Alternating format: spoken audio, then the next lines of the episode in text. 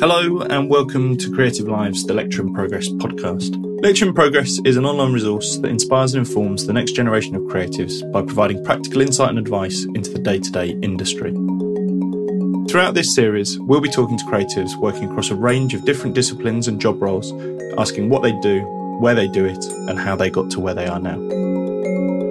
This week's guest is Greg Anderson, founder and creative director of Freytag Anderson. Yeah, so the, I mean, the work we do at Freytag Anderson, I think, is is varied, which is good for us. It's really interesting. I think we base everything we do on the merits of the, the brief of the client, what they're trying to achieve, and really just finding that core idea. We're definitely not interested in kind of design for design's sake, if that makes sense. We we, we try and remove as much as we can. It's a kind of, you know, reduce, reduce, take things away, and if it's if it still works, then it doesn't need to be there in the first place. I caught up with Greg in his studio while I was in Glasgow for Graphic Design Festival Scotland, and he shared some great insight into how he got his first job and progressed from there.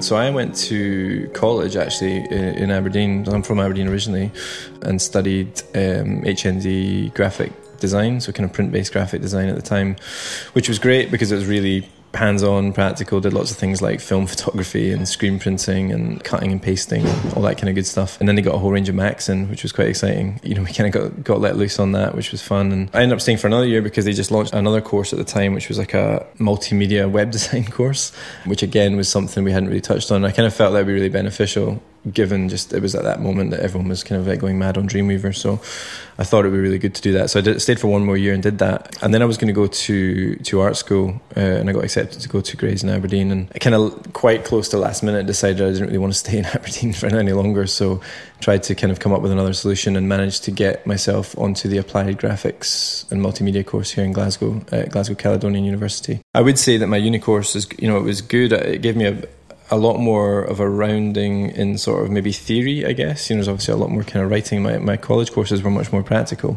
which I really enjoyed. And I was always keen to keep doing that, even though uni wasn't necessarily asking us to do it. So I'd always keep producing print materials and portfolio things, even though maybe it was essays I was supposed to be handing in, but I'd be I'd be kind of typesetting and designing my essays, you know, creating covers.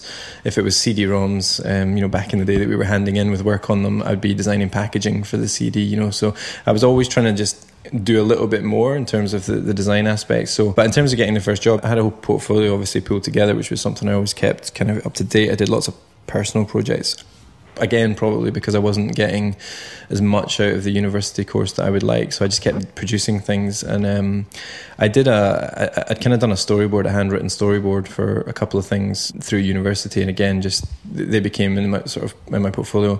And I went to speak to people. And, and one of the guys, um, Tony Coffield, creative director at Curious Orange at the time, we were kind of like, you know, a multidisciplinary design agency, I guess. It was slightly more unique then than it obviously is now.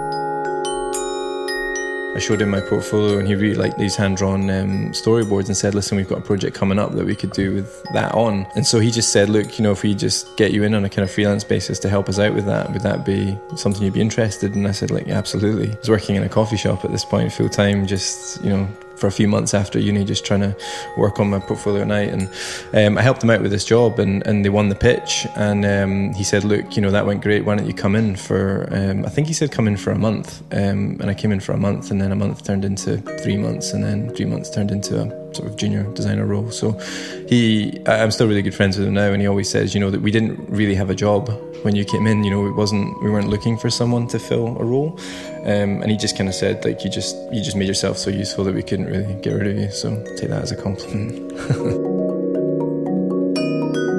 What was interesting was, and I feel really old saying it, but it was just that time when, like, the internet was really kind of in its, you know, or it was kind of booming, I guess, and websites and things for clients were becoming, you know, much more requested. And they, as an agency, only really had one guy there that did that.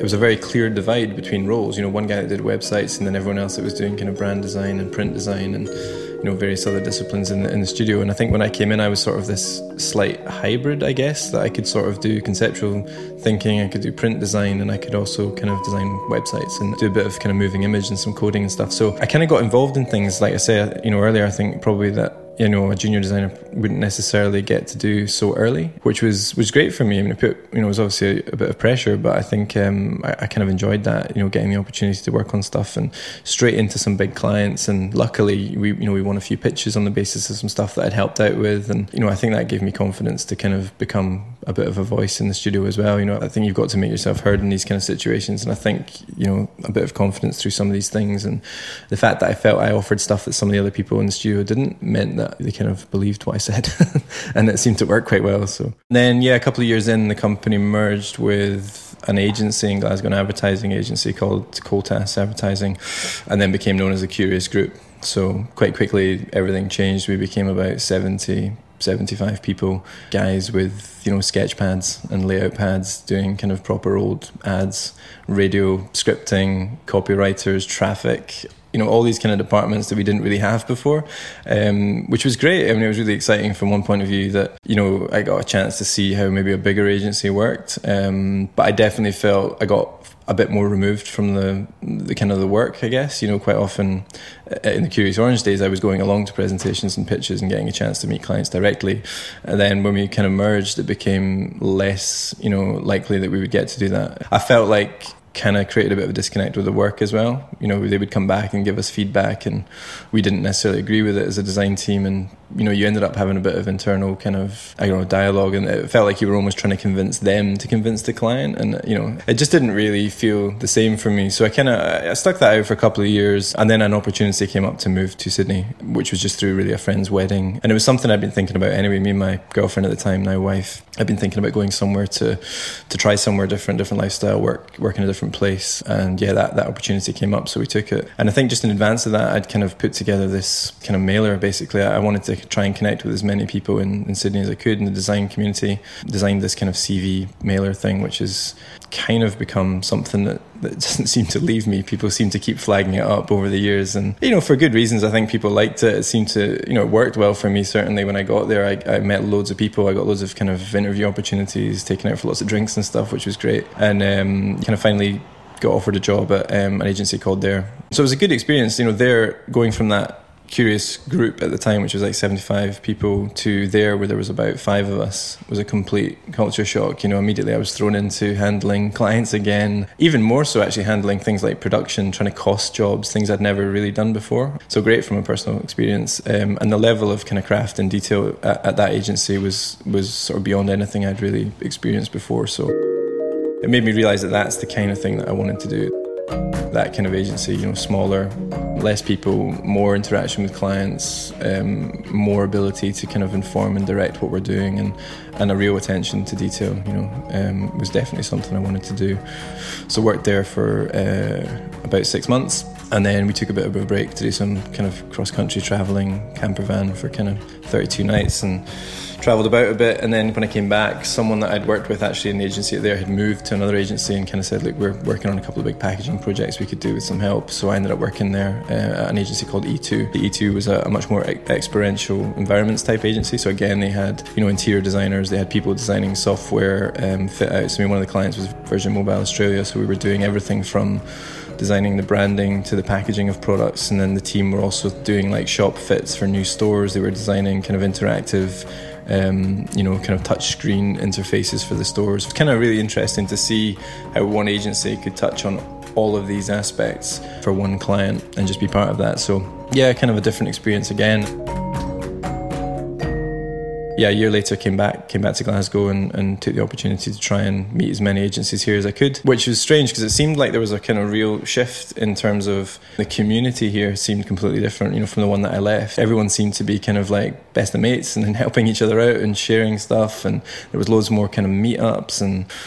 Yeah, long story short, I just ended up continuing to do my own thing, found a studio space in the centre, city centre, and then started working with some of these other guys that I'd met. And I met Daniel, Uh, who's now my business partner, um, through through that, and we shared a studio space for a couple of years. Then we started doing some work together, and then, yeah, about maybe two, three years in working together, Freytag Anderson kind of formalised it, and then the rest is history, I guess.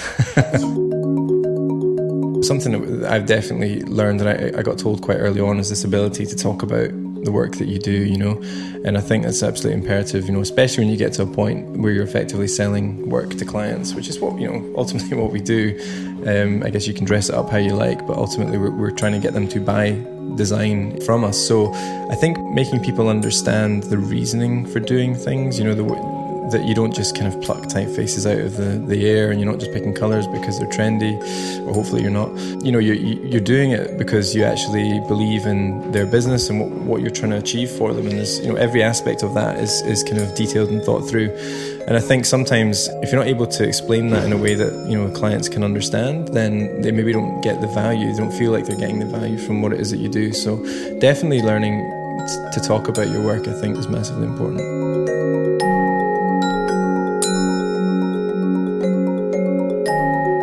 This episode of Creative Lives was brought to you by Lecture in Progress. The guest was Greg Anderson, interviewed by me, Will Hudson, and the producer was Ivor Manley. Lecture in Progress is made possible by the support of a number of brand patrons. They include G F Smith, Squarespace, and the Paul Smith Foundation. For more information, visit lecture in progress dot com.